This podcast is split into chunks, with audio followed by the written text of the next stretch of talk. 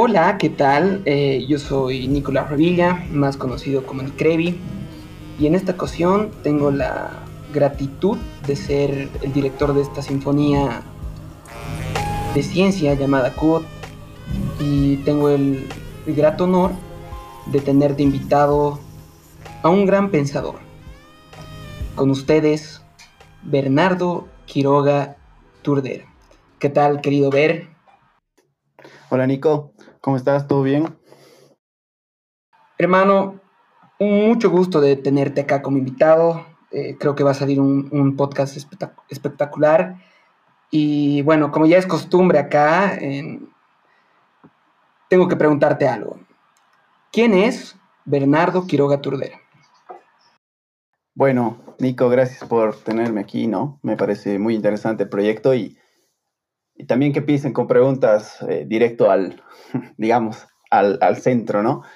Um, es una, es una, una, pregunta muy interesante. Podemos hablar de Bernardo Quiroga a partir de lo que ha hecho, o de lo que piensa, o de lo que es. Yo te puedo contar un poco de quién soy yo en el sentido académico, digamos, que he estudiado acá en Cochabamba, en Bolivia, ingeniería electromecánica, hace unos cuantos años. Después he trabajado otros años acá en la parte del sector energético, unos dos, tres años aproximadamente. Y posteriormente a eso me gané una beca, eh, la cual me dio la chance de irme a estudiar afuera del país una maestría. Bueno, yo creo que si podemos definir a Bernardo en un par de palabras es que siempre tengo dudas, siempre tengo preguntas. Y me acuerdo mucho que cuando me fui, podía, hacer, podía escoger distintas especialidades para mi maestría y entre ellas había una parte energética y la otra era mecatrónica. Bueno, había algunas otras que no me interesaban mucho. Y te cuento que escogí la de mecatrónica, entonces eh, tuve que hacer mi maestría en una cosa que no había trabajado, era completamente nuevo. Me gustaba mucho, obviamente, lo hice y al volver aquí, al, bueno, la beca me, me sugería volver al país. No me sugería, estaba en contrato. Entonces ahora tengo que estar en el país, y, pero la intención siempre era de volver para hacer algún tipo de impacto, ¿no? Y en ese sentido lo que yo hice, bueno, fue buscar la manera de impactar desde la educación y desde eh, generar contenido, digamos, o tratar de generar esta intención científica en gente menor, que tenga ganas de hacerlo. Porque efectivamente lo que uno ve cuando sale del país es, digamos que nos da bastante perspectiva, pero a veces uno vuelve y dice, ¿y ahora cómo hago esto acá en Bolivia, no? Y eso es, eh, digamos que puede ser desalentador, pero no tiene por qué serlo. Hay maneras de, hay maneras de que esto se, se vuelva a una realidad desde Bolivia y es lo que me, me, gustaría mucho, ¿no? Entonces, soy una persona que tiene muchas dudas y, y creo que mi camino ha cambiado mucho en el, en el camino, valga la redundancia, pero sobre todo, siempre estoy dispuesto a, preguntarme más cosas y analizar las preguntas que el resto de las personas me hagan, ¿no? Quizás por eso podemos hablar de que me gusta pensar. Yo pienso que a todos nos gusta pensar. Solamente, no sé, es una forma curiosa de llamarme. Eh, te tomo la palabra y, bueno, obviamente no salir del país es un, un cambio de perspectiva totalmente... Te abre, te, abre, te abre la visión, ¿no? ¿Tú crees que en Bolivia a nivel de investigación estamos todavía en pañales?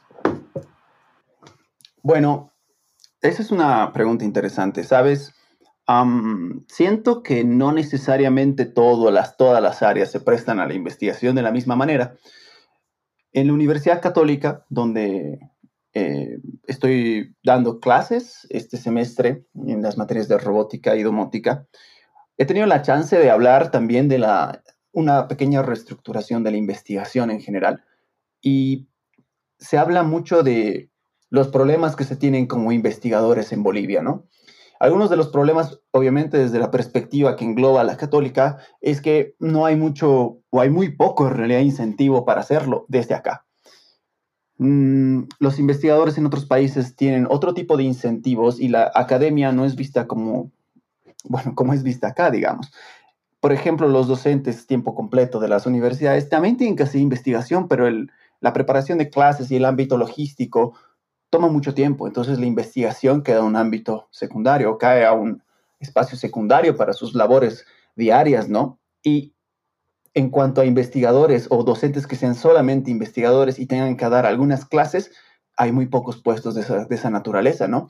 Entonces, hay muy poco incentivo y las personas pueden así, el, las personas que hacen investigación, por ejemplo, desde la universidad, muchas veces lo hacen porque ellas o ellos quieren hacerlo, no necesariamente porque les están pagando bien por hacer investigación, ¿no? Que al final de cuentas debería ser una de las funciones de la universidad, no solamente es la educación, sino también el desarrollo de, bueno, de conocimiento, ¿no? Así que no creo que estemos a un punto muy elevado, porque también es bastante sencillo de cuando tú hablas, por ejemplo, en la universidad con tus compañeros de curso, lo que piensas es, quiero sacar mi título para ir a trabajar, ¿no? Y son una minoría los que pensarán, quiero hacer investigación. Ahora, ¿quién nos motiva a hacer investigación cuando estamos en la universidad? Mm, me imagino que tiene que ser cuerpos estudiantiles y eh, un cuerpo docente que te inspire, que diga, eh, la investigación puede ser muy interesante, ¿por qué no la desarrollamos? Y entonces, efectivamente, si lo comparas con cualquier otro país, digamos, un europeo, definitivamente no tenemos, tenemos muy poco avance, ¿no? En ese sentido. Claro. sí. Totalmente, ¿no? Y en un capítulo anterior, digamos, de, de también tocábamos el tema de innovación, ¿no? Y cómo esta va a ser también en otros países, cómo el financiamiento que le dan las corporaciones a las universidades también se transmite en lo que es investigación, ¿no? Por ejemplo, si yo tengo mi empresa y yo quisiera, no sé, que se haga un avance y una investigación en el área de mecatrónica o domótica, voy a financiar, porque mm, un problema que yo veo y encuentro acá y como tú hablas de la motivación, es, ese, digamos, que cómo, cómo financias investigaciones de personas, ¿no? ¿Cómo, ¿Cómo les das ese sustento? Y eso es bastante interesante porque también hablamos de la parte de diseño, ¿no? Y mira, te hablo de diseño de una manera bastante amplia.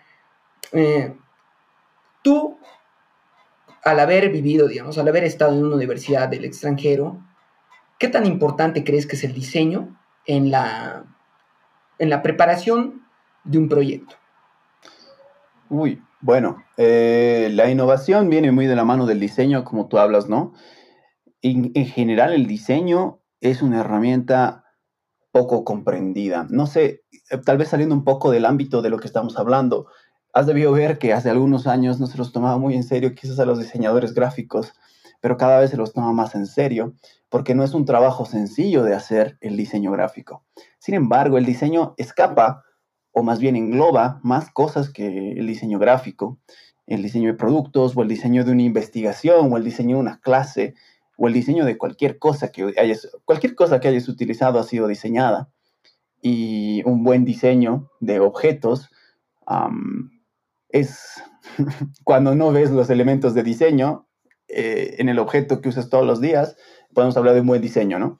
Em, entonces, cuando hablamos del diseño de una investigación, claramente lo que se tiene que ver es, es, es, digamos, desglosar todas las partes que va a llevar nuestra investigación y comprenderlas a fondo.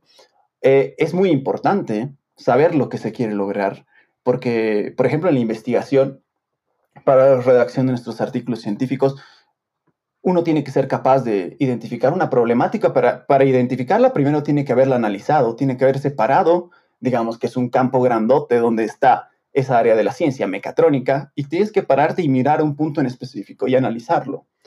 Entonces, una vez que lo analizas, vas a poder identificar quizás algún problema, algo que quisieses resolver. Planteándolo así, tú puedes decir, creo que haciendo esto, puedo resolver este problema. Todo esto es previo a empezar tu investigación. Estamos hablando de estoy viendo lo que está sucediendo, estoy haciendo un análisis crítico de lo que deberíamos o lo que se podría hacer y estoy planteando unas hipótesis que, en mi parecer, van a resolver este problema. Entonces, toda tu investigación se basará, por lo menos hablando de esta, digamos, una aplicación tecnológica, en plantear tu hipótesis, probarla y demostrar que efectivamente resuelve la problemática que has identificado. Entonces, eh, antes de, de siquiera empezar a construir algo o siquiera empezar a, eh, a hacer cuestionarios a la gente, dependiendo de qué área será tu investigación, hay que, hay que, tiene que haber un diseño, de decir qué es lo que se quiere lograr, cuál es la problemática, qué con qué elementos cuento, con qué elementos no cuento, y cómo es que yo voy a interactuar con esto, ¿no? Con esta área. Y bueno, entonces el diseño como tal es fundamental para, no solamente para, como empezaba, el diseño gráfico, sino absolutamente para todo, ¿no? Entonces llegamos a la investigación, también hay que diseñar lo que se quiere hacer. Claro, y, es bastante importante, ¿no? O sea, recalcar otra vez, bueno, desde mi parte de, del que cuestiona, eh, me gustaría mucho recalcar el punto del diseño, porque muchas veces creo que caemos, o sea, una parte del ser humano es caer en, el orgullo de saberlo todo, ¿no? Y desde esa parte no ofuscarse y no tener un pensamiento crítico, como tú mencionas. Y desde ese punto tener, empezar a diseñar o estructurar cosas con una mentalidad errónea, ¿no? En tu caso, mm, ¿cuál ha sido tu experiencia eh, que nos podrías contar eh, de haber estudiado en una universidad extranjera. ¿Y por qué recomiendas, digamos, a los ingenieros jóvenes de aplicar una beca en el extranjero? bueno, recomendar una beca o no tiene sus ventajas y desventajas quizás, pero hay que tener algunas cosas en cuenta, ¿no? Yo pienso fundamentalmente que cuando uno aplica una beca tiene que considerar el tipo de oportunidades que financieras, sobre todo con las que cada uno cuenta, ¿no? Estos privilegios que no son para todos. Yo recuerdo muy claramente que antes de aplicar la beca, eh, tuve que cumplir con ciertos requerimientos, ¿no? Por ejemplo, el, el, idioma era fundamental, que el nivel de inglés sea relativamente bueno o muy bueno, es mejor que sea muy bueno, y es mm, bastante interesante estudiar en otro idioma y, e ir a estudiar en una ciudad donde el, el idioma no es el del estudio. En mi caso, yo me fui a estudiar a Bruselas, donde la universidad era en inglés, todo el estudio fue en inglés, lo cual nos facilita bastante a la hora de leer el estado del arte. Por ejemplo, absolutamente la mayor parte de las investigaciones o el breakthrough o el bleeding edge del state of the art está en inglés. Entonces es muy importante tenerlo, pero quizás muy importante también ha sido que el, al yo no ser nativo en inglés ni las personas con las que me rodeaba, nos encontrábamos en un punto intermedio a la hora de comunicarnos en absolutamente todo. Y eso también se evidenciaba no solo con tus amistades, pero también con eh, el ámbito académico, ¿no? Allá, mm, cuando yo me fui a ganarme la beca, había un laboratorio de, de robótica muy interesante. El de Bruselas es muy, muy interesante. Está muy metido en la área de biomédica, bueno, y de exoesqueletos y de algunos otros elementos. Y el, hay otros laboratorios en la misma universidad que son top mundiales, ¿no? Estamos hablando, los de química eran fantásticos. Y lo que hacían muchas veces era desarrollar productos ahí que a la vez se volvían startups desde la universidad porque la investigación era era tan innovadora, ¿no? Pero eso solo se logra a partir de una gran planificación, ¿no? Absolutamente, eh, no podemos pensar, por ejemplo, en, en Bolivia, empezar una startup de una investigación que haga un investigador cuando no tenemos ni siquiera gente investigando seriamente algunos temas, ¿no? Entonces, eh, mi experiencia ha sido perfecta para entender lo que nos falta, básicamente. Y cuando yo me fui, yo gané una beca completa, pero una beca completa quiere decir que tienes que volver al país. Una beca mm, que no sea completa probablemente no te, no te obliga, si quieres, contractualmente a volver. Sin embargo, yo tenía siempre la intención de volver porque sabía que iba a encontrar cosas allá que no iba a ver acá y iba a ser una, eh, iba a ser una, oportunidad, eh, una oportunidad muy interesante de tratar de aplicar eso acá. Yo pienso que si la gente quisiera hacer una maestría en el exterior, por ejemplo, o un doctorado, seguramente eso yo no lo he hecho, pero es mucho más complicado, ¿no? Pero em, tiene que tener en cuenta que el nivel que tenemos acá, que manejamos, es, eh, va a ser más duro allá, pero también es posible, o sea, no es una cosa que no se puede lograr. Y eh, tiene que entender también que hay estas limitaciones, ¿no? O sea, una beca completa te obliga a volver al país y una beca que no sea completa te permite quedarte a trabajar allá. Entonces, pensar quieres volver a tu país a hacer algo antes de tomar la beca, por ejemplo, eh, es, una buena, es una buena idea porque mm, es bueno que se alineen tus objetivos, ¿no? Entonces, como te digo, en mi caso, ir allá y ganar perspectiva respecto de cómo hacían la investigación en estos campos que suenan tan innovadores, pero en realidad están presentes hace, bueno, hace más de 20 años, digamos, me ha servido mucho para ver cuánto nos falta acá, para ganar perspectiva. Y por eso también he vuelto, ¿no? Para tratar de resolver un poco esta brecha. De alguna manera algo se puede hacer. Ahora, querido ver, eh, ¿tú crees que en el ámbito del diseño hay alguna forma de, de poderlo optimizar? Sí, Nico. Bueno, en realidad es un poco lo que yo he trabajado en el, en el área de mi, de mi maestría, digamos, a la hora de hacer la tesis. Teníamos que, te cuento que las maestrías allá para hacer tu tesis funcionan de la manera en la que te presentan un banco de tesis y donde los investigadores ya han planteado, normalmente son investigaciones que están haciendo para doctorados, ¿no? Y bueno, hay postdoctorados más que están haciendo ahí sus trabajos y, ya los plantean los temas. Entonces te dicen, vamos a hacer esto, estos son los temas que vamos a utilizar. Pues te vas a entrevistar con nosotros y si todo sale bien, entonces puedes trabajar con nosotros en esta parte. Entonces yo busqué un poco porque había varias áreas que me interesaban, pero siempre me llamó la atención el área de, digamos que de diseño mecánico y también manejaba muy bien eh, los entornos de diseño en 3D, ¿no? Un AutoCAD, un SolidWorks o un Fusion 360, cualquiera de estos softwares los manejo bastante bien. Entonces me uní a esta investigación y la investigación era sobre la optimización topológica.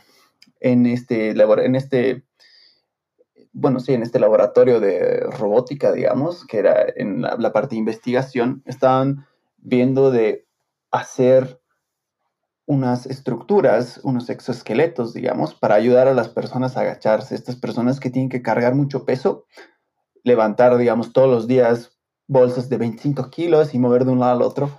Si no tienes buena postura, todo este esfuerzo recae en tu columna lumbar, ¿no?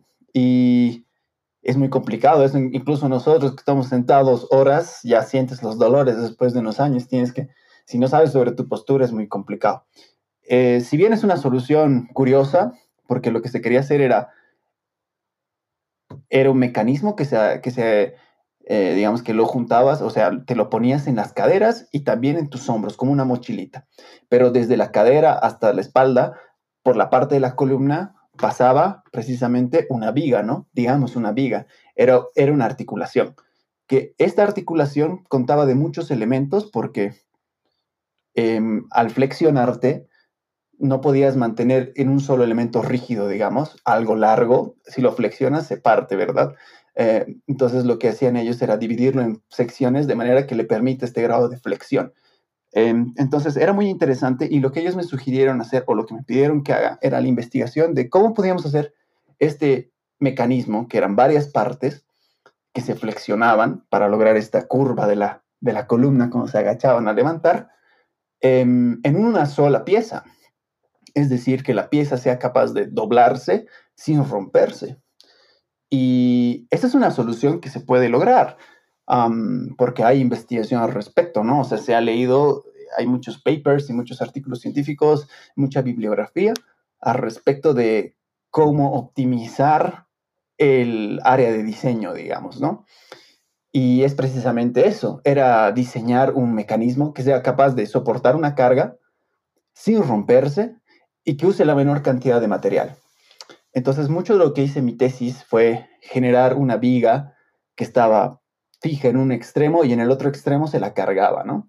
Y, sabía las cargas, sabía cuántos tenía que desplazar en cada sentido y la intención era ver cuál era la forma más óptima para generarla. Esta parte de la, esta área del análisis estructural es la optimización topológica, ¿no? Que básicamente quiere decir que estamos optimizando la topología del material, o bueno, la topología de la estructura, no del material. Porque también puedes optimizar la topología del material. estamos optimizando la, estructura. Y en términos prácticos eso quiere decir dónde teníamos que poner los huecos en una, en una viga, o sea, dónde le quitamos material para que funcione de esta manera que nosotros queremos. Y era un ejercicio de diseño, porque después de hacer las pruebas mediante algoritmos, lo que tuvimos que hacer fue un poco testearlo, teníamos que refinarlo un poco mediante softwares de manejo 3D, ¿no? Y hacer pruebas. Lamentablemente, la última parte de la maestría la tuve que hacer en la pandemia, por lo tanto, los laboratorios no estaban abiertos, entonces no era posible generar un prototipo y probarlo, hacer, esa era la intención desde un principio, entonces todas las pruebas fueron simulaciones, que si bien son prácticas, no muestran todo el espectro, ¿no?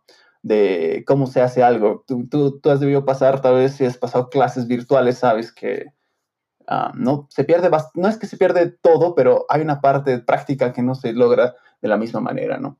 Y bueno, no, no logramos hacer y por tanto me quedé siempre con las ganas y estoy tratando de armar precisamente un artículo científico a partir de eso, porque, pero haciendo las pruebas. El único detalle de este tipo de estructuras es que son tan especiales porque los huecos son, están en lugares donde no te puedes imaginar que son muy difíciles de manufacturar. No puedes hacerlo con manufactura tradicional. Mm, sin embargo, ahí entra la parte de la manufactura 3D, ¿no? La, o manufactura aditiva, mejor dicho, la impresión 3D, lo cual nos permite lograr estas formas que antes no se, eh, no se podían lograr. O sea, estas soluciones eh, existen hace muchos. Esta investigación no es de los últimos cinco años, es una investigación que empezaba en la última parte del siglo XX. Sin embargo, las técnicas de manufactura no estaban a la par. Entonces también por eso llama mucho la atención, ¿no? Como el avance tecnológico, la innovación de la forma de las soluciones nos permite dar vida a ciertas investigaciones que quedaron como muy del futuro, digamos, no muy ciencia ficción. Bueno, está buena tu estructura optimizada, seguro funciona mejor que la que la normal, pero no la puedo fabricar, entonces ¿de qué me sirve? ¿No? Eh, pero ahora se puede, entonces es muy es muy interesante esa área, ¿no? Y claro, era un ejercicio de diseño. Básicamente eso es lo que era.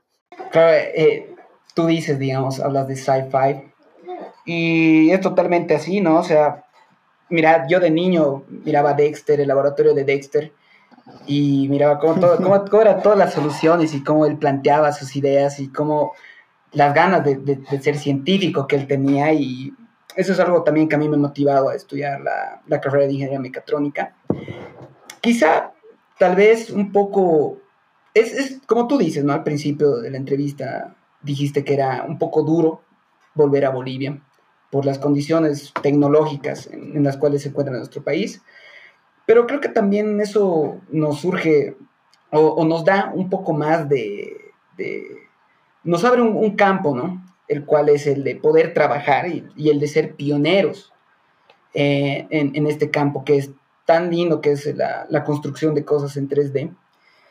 Y las soluciones que le podemos dar a todo el mundo, ¿no? O sea, desde la parte desde el diseño y la optimización topológica, tú hablas igual de que se puede hacer de material, en este caso de estructuras, es bastante, para mí me, me parece bastante un mundo, un campo bastante cool, ¿no?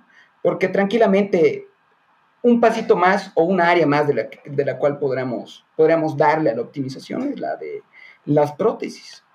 Eh, tranquilamente, eh, tranquilamente una Exactamente. Tranquilamente una prótesis así bien hecha, bien diseñada, es, significa tal vez hasta mejor que un brazo humano, ¿no?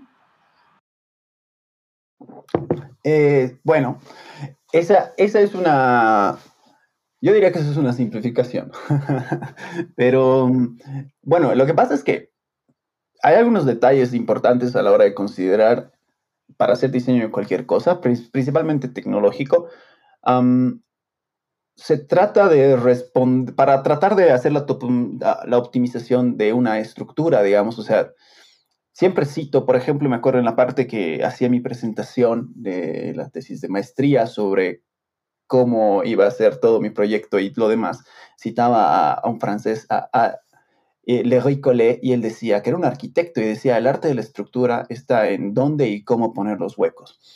Y era precisamente lo que se hacía. Sin embargo, dónde y cómo poner los huecos no es tan sencillo como poner en cualquier lado, eh, ¿no? O sea, no es, yo lo pongo acá y, o sea, la optimización lo que busca siempre es buscar la solución óptima y esa solución óptima no la podemos pensar nosotros como personas.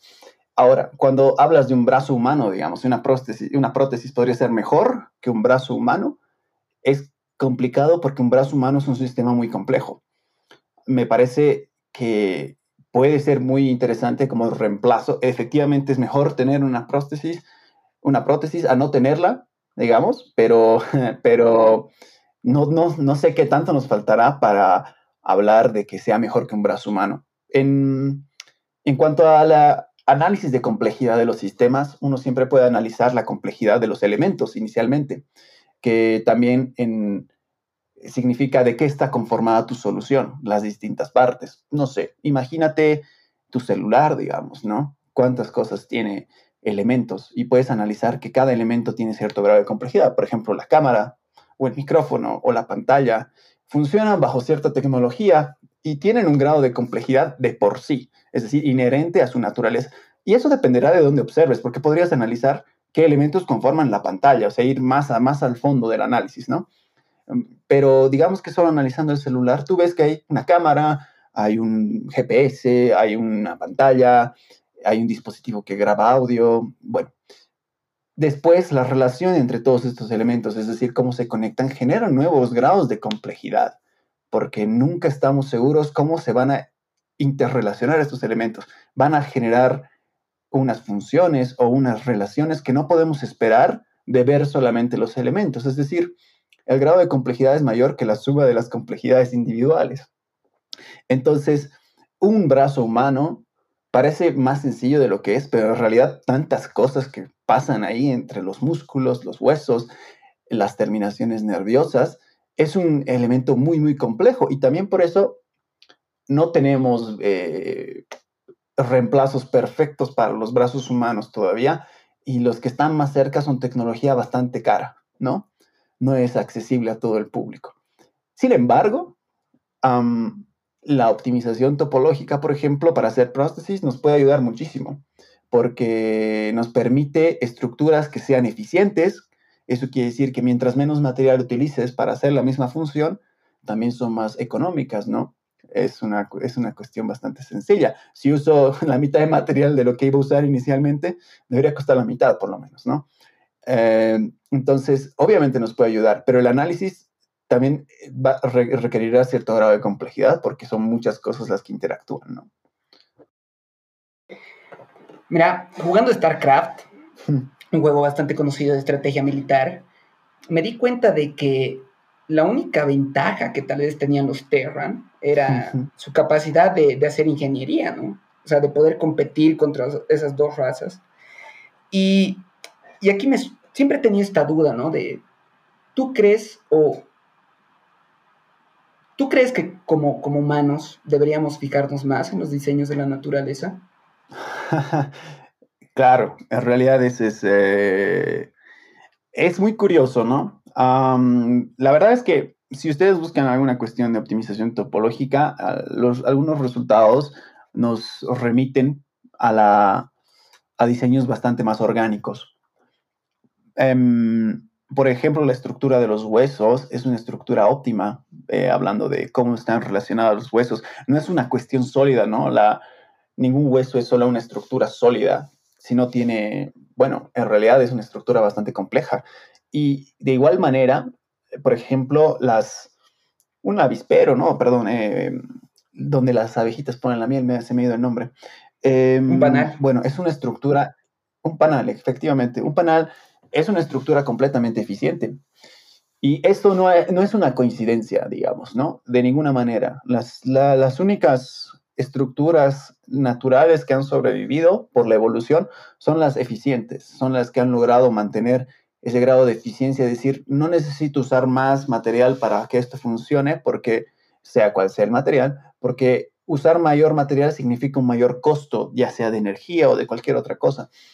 Entonces, la optimización en ese sentido, y eso es lo que hacíamos en el ejercicio de, mi tesis, era pensar en qué era el costo de la estructura y tratar de minimizar ese costo, ¿no? ¿no? te voy a decir cuál era el costo, porque esta es la parte muy técnica quizás de la, de la experimentación o de la investigación, pero básicamente era analizar un costo de la estructura, de cuánto nos costaba generar un, una estructura con estas características y minimizarlo mediante quitarle el material, ¿no? O sea, decir, aquí no necesito este material, no me está ayudando, igual funciona. Y estos diseños naturales, muy orgánicos, son muy, muy interesantes. Y lo que me llamaba mucho la atención a mí era que a partir de estos diseños menos orgánicos o más industriales, digamos, los diseños industriales que solo presentan formas geométricas o, bueno, eh, cualquiera de estas cosas, para llegar a un diseño eficiente u óptimo, lo que se hacía era hacer correr el algoritmo y llegábamos a un diseño mucho más orgánico. Y a mí eso era lo que me llamaba la atención, que el diseño orgánico mm, no lo podíamos pensar. Em, ese era uno, un poco de resumen de lo que hacíamos, es que la solución eficiente no era algo que tú te imaginabas en la noche, no era, no era que te quedabas pensando en el problema hasta las 2 de la mañana y decías, bueno, mañana lo resuelvo, me voy a dormir, lo consultabas como en la almohada, como decimos acá, ¿no? Y en la mañana, ah, esta es la solución más eficiente. No, no, lo logramos así, no, no, no la podemos eh, concebir de esa manera. Eh, sin embargo, utilizamos estas tecnologías, estos algoritmos, digamos, de manera que logramos una solución que se parece más al orgánico. Entonces, mientras más nos hemos acercado a una solución tecnológica, el resultado ha sido una solución orgánica. Y hay que replicar muchos de estos diseños por varias razones, ¿no? Porque los diseños eficientes o dentro de la naturaleza también consideran la cantidad de elementos, digamos, de materiales que se utilizan o que se necesitan, ¿no? O sea, están en una especie de equilibrio con la naturaleza también. Entonces, no son, no son cuestiones aleatorias, no son azarosas, no son elementos de diseño natural que están ahí porque, porque sí, sino que cumplen una función dentro de todo el ecosistema. Es muy, es, como te digo, es un sistema muy, muy complejo. Como me lo explicaron alguna vez, si tú jalas aquí en la esquina derecha inferior, algo en la esquina izquierda superior se ha movido y tú no sabes qué ha sido. Entonces, así son los sistemas complejos, ¿no? Claro, Básicamente. Es, es, totalmente fascinante, digamos, o sea, poder ver la naturaleza y descubrir que, como tú dices, ¿no? Que todo está tan comprometido con todo, o sea, que todos los diseños son tan perfectos. Y tú me hablabas de, algoritmos, ¿no? ¿Tú crees que en algún punto la inteligencia artificial también va a contribuir en que podamos utilizar estos algoritmos de mejor manera para lograr diseños mucho más óptimos? Sí, ¿no? Bueno, uy, la, inteligencia artificial es un tema muy controversial quizás, pero em, por ejemplo en la robótica, mm, mientras se, se implementan algoritmos más eficientes, lo que quiere decir que estos algoritmos también pueden ser mientras se desarrollan algoritmos más eficientes, estos también pueden ser implementados eh, por, computadores, por computadoras menos potentes. E, de, igual manera, e de igual manera, podemos hablar de que em, las computadoras se están volviendo cada vez más pequeñas, pero más potentes, ¿no? O sea, hay una evolución en ambos sentidos, lo que quiere decir que eventualmente tú vas a poder poner en los controladores de tus robots algoritmos de, de inteligencia artificial que sean capaces de tomar decisiones en tiempo real. Es decir, cuál es la mejor decisión para esta función que me está tocando bajo estas condiciones. Em, en la clase de robótica que tengo el gusto de dar, los robots industriales tienen una característica muy interesante, que es que su campo de trabajo es muy estructurado, es decir, todo lo que hacen está muy definido de manera geométrica y física. Todos sabemos dónde tiene que moverse, a qué velocidad tiene que moverse y el campo donde trabaja está cerradísimo, ¿no? Entonces, siempre hace lo mismo. Pero los robots avanzados, que son los que recién están evolucionando a la par de esta inteligencia artificial, son estos robots que trabajan en campos altamente inestructurados, ¿no? O sea que la estructura más bien falta. Entonces tienen que ser capaces de adaptarse y ser flexibles al, al respecto. Entonces, algoritmos de inteligencia artificial mientras más potente sea, mientras menos es, mientras más fácil sea ponerlos en nuestros dispositivos de control, que en estos sistemas embebidos, que no necesitas una computadora, digamos, no dentro de tu robot para que funcione, sino más bien algo pequeño. Entonces vamos a lograr un avance, mm, digamos, muy interesante. El detalle siempre está, sin embargo, en que el avance tecnológico, el avance no es una línea, es también una cuestión muy compleja, ¿no? en la robótica industrial se implementaron los robots, porque ¿qué se habla de los robots? No? En, general se dice que no se cansan, que pueden hacer las cosas de manera precisa, que, no, que pueden hacerlo las horas que lo programes y que pueden realizar tareas peligrosas, ¿no? Y en la industria lo que se hizo fue utilizarlos, pero no por el bien de los trabajadores, no por decir que ellos se cansan y usar un robot en su lugar, para ¿no? maximizar Porque es muy peligroso, ¿no? Sí, es para, no, no quiero pagar el servicio médico de este obrero y no quiero eh, que se me canse y, y, baje la calidad de mi producto, entonces eso es un robot. Y el detalle está en que está bueno usar robot para estas tareas porque eh, es un trabajo muy complicado para las personas, son muy, muy de otro siglo, diría yo. Pero, ¿qué hacemos con el resto de las personas? No, eh, no es solamente el avance tecnológico, no solamente trae soluciones, ¿no? Sino también trae eh, este tipo de problemáticas que ya no, que escapan al ámbito tecnológico únicamente. Entonces, bueno, ahí cabe el, el, aspecto ético al respecto, ¿no? Y seguramente han hablado también en alguna otra oportunidad sobre la ética de la inteligencia artificial, ¿no? Entonces, es, es un tema que, no, o sea, me encanta mucho la innovación tecnológica, pero tiene que ir muy de la mano de una conciencia social, ¿no? Claro, eh, leyendo un artículo, y mm, puta, me haces acordar, es la de... Mm, hay, un, hay un estudio que prueba que, que demuestra que de acá al 2070 eh, prácticamente la mitad de los trabajadores de Estados Unidos se van a quedar sin trabajo y van a ser reemplazados por, robots, ¿no? Ahora, eso te lo llevo, digamos, también a una huelga de hambre que, existió en, en 1940, 1950 en, en, Inglaterra, en el Reino Unido, eh, de, de, trabajadores eh, del área automovilística, ¿no? Que estaban, eh, estaban haciendo la huelga porque ellos se estaban oponiendo a, la, a, que vengan, a que se industrialice, a que se automatice eh, las fábricas. ¿Por qué pensaban que se iban a quedar sin trabajo? lo más curioso es que después de que se industrializó, se automatizó las cosas, el trabajo aumentó un 200%. y creo que eso también va ligado ¿no? a la a, una de las reglas de Asimov, la cual dice de, de que los robots no pueden quitar, si bien te van a quitar el empleo, o sea, te van a quitar trabajo, no pueden quitarte el empleo, ¿no? ¿Tú, tú crees que en Bolivia se podría, bueno, prácticamente estamos en pañales, pero ¿tú crees que Bolivia tendría futuro? ¿Las fábricas de Bolivia tendrían futuro con la automatización? Claro, eh, bueno, el detalle de la automatización mediante robots o la automatización industrial sí se realiza, ¿no? Bastante, mm, porque es una, es una forma de optimizar tus costos. Hablamos otra vez de optimización. Pero en cuanto a la robótica, no hay mucho, no tenemos unas líneas de producción tan grandes que requieran ese tipo, o a lo mejor sí se podría, pero la inversión de robots industriales, y ese es uno de los problemas que existe, es bastante elevada, ¿no? No, no es muy sencillo comprar robots industriales desde Alemania, por ejemplo, y utilizarlos en tu industria. Acá estamos hablando de, por lo bajo, 20 mil euros por máquina, ¿no? Eh, entonces son, son extremadamente caros. Y las industrias en Bolivia tampoco son industrias que hagan autos, ¿no?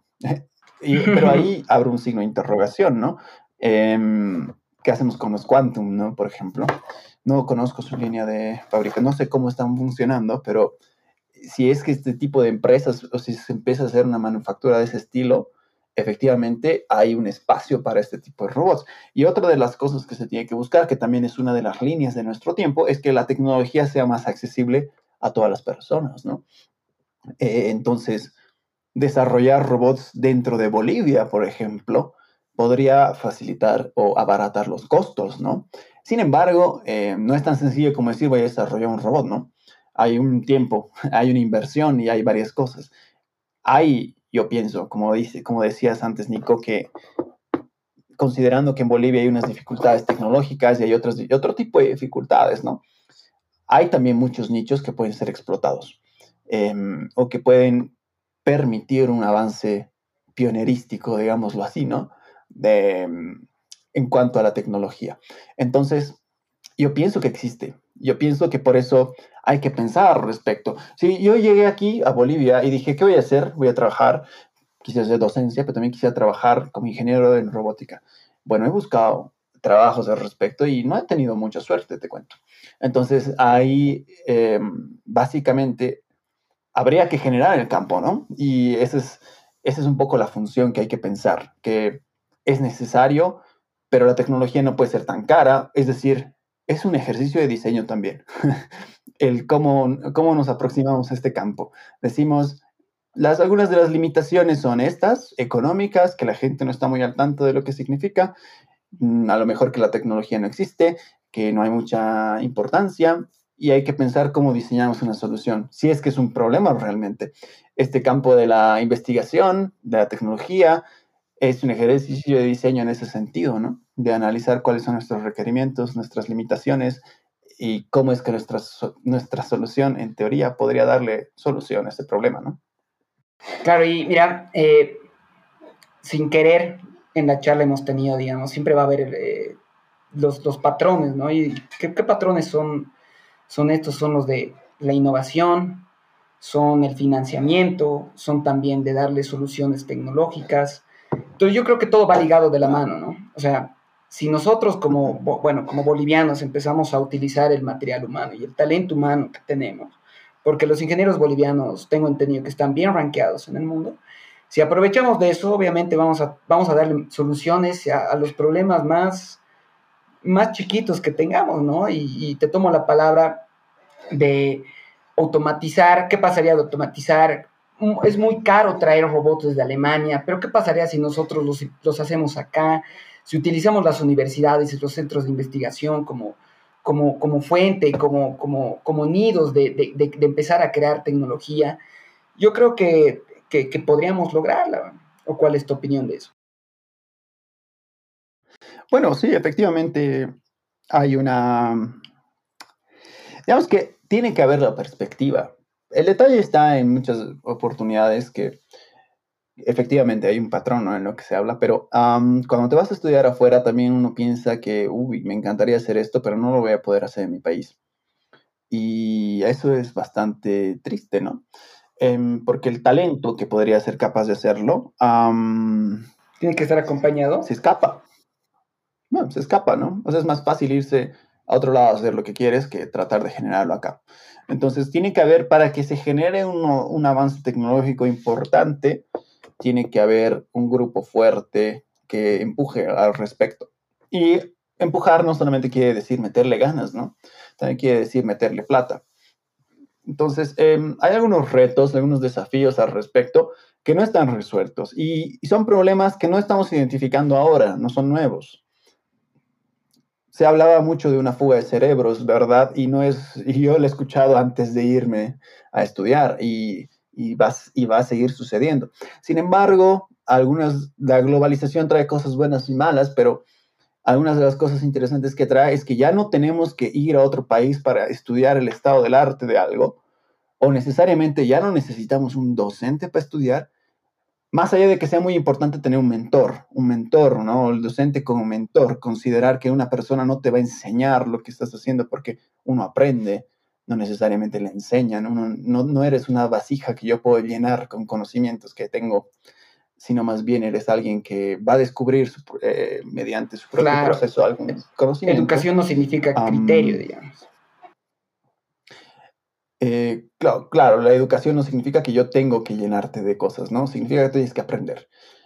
y para aprender lo haces desde donde estás partiendo tú, ¿no? Entonces, em, a lo que yo quería llegar con este punto es que la educación afuera nos da perspectivas, pero la globalización nos permite entender que no necesitamos irnos allá para hacer este tipo de investigación.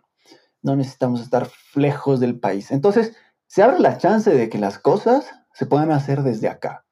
Pero tiene que haber incentivos, ¿no?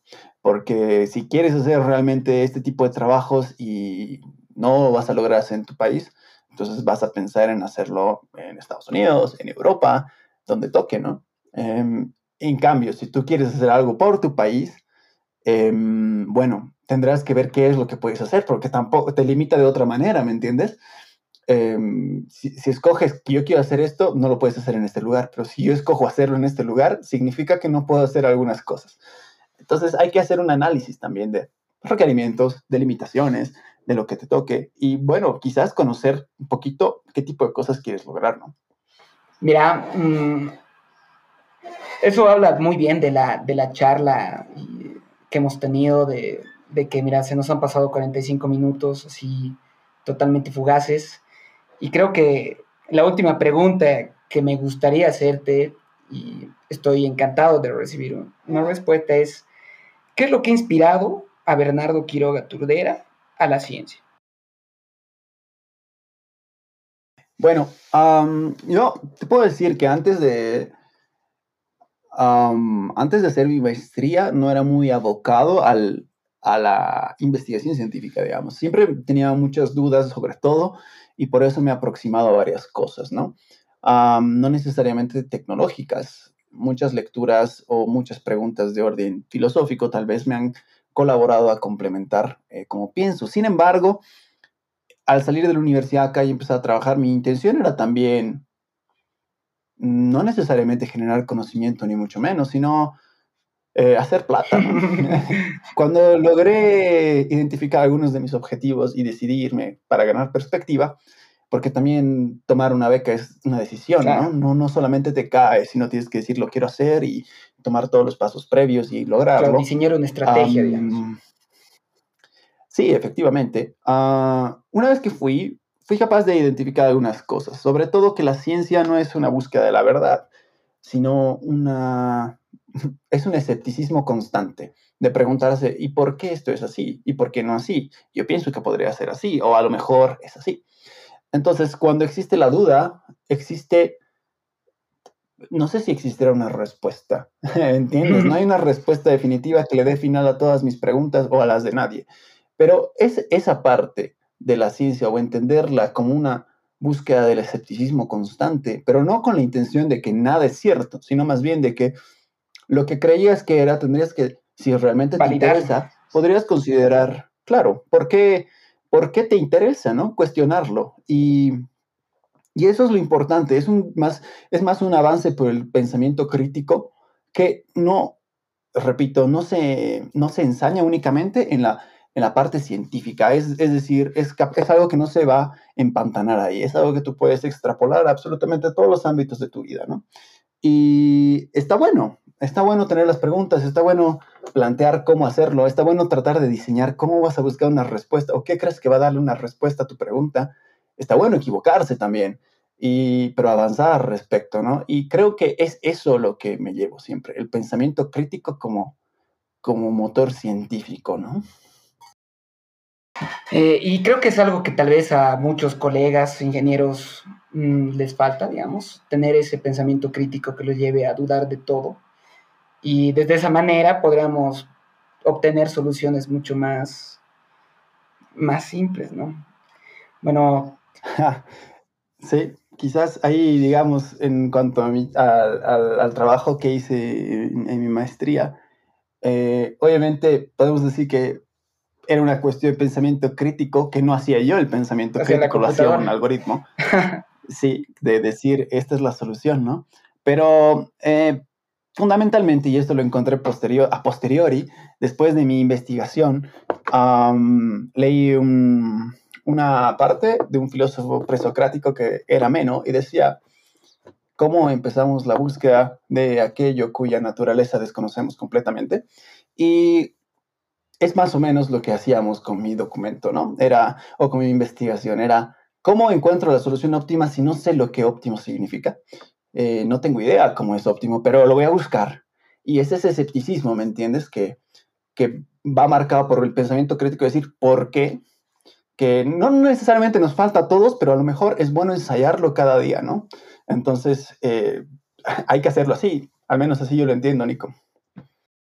Bastante interesante. Mira, podríamos seguir charlando. Lamentablemente, Spotify nos limita a unas cuantas horas.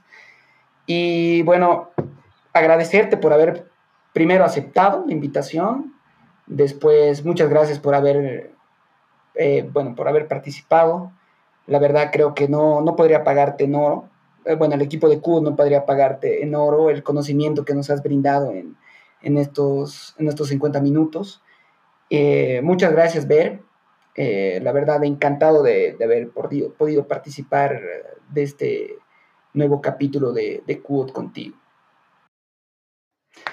Muchas gracias, Nico. Yo igual encantadísimo con la invitación. Me parece, me parece un lugar apropiado, digamos, para tratar de discutir los temas científicos, pero cómo nos impactan también en otros ámbitos estas ideas, ¿no? Todo, todo es parte de todo. Y yo, al final de cuentas, estoy muy agradecido de poder contar algunas de las cosas que me interesan. Yo les agradezco enormemente la invitación, así que, eh, bueno, hasta la próxima, si es que hay una, ¿no?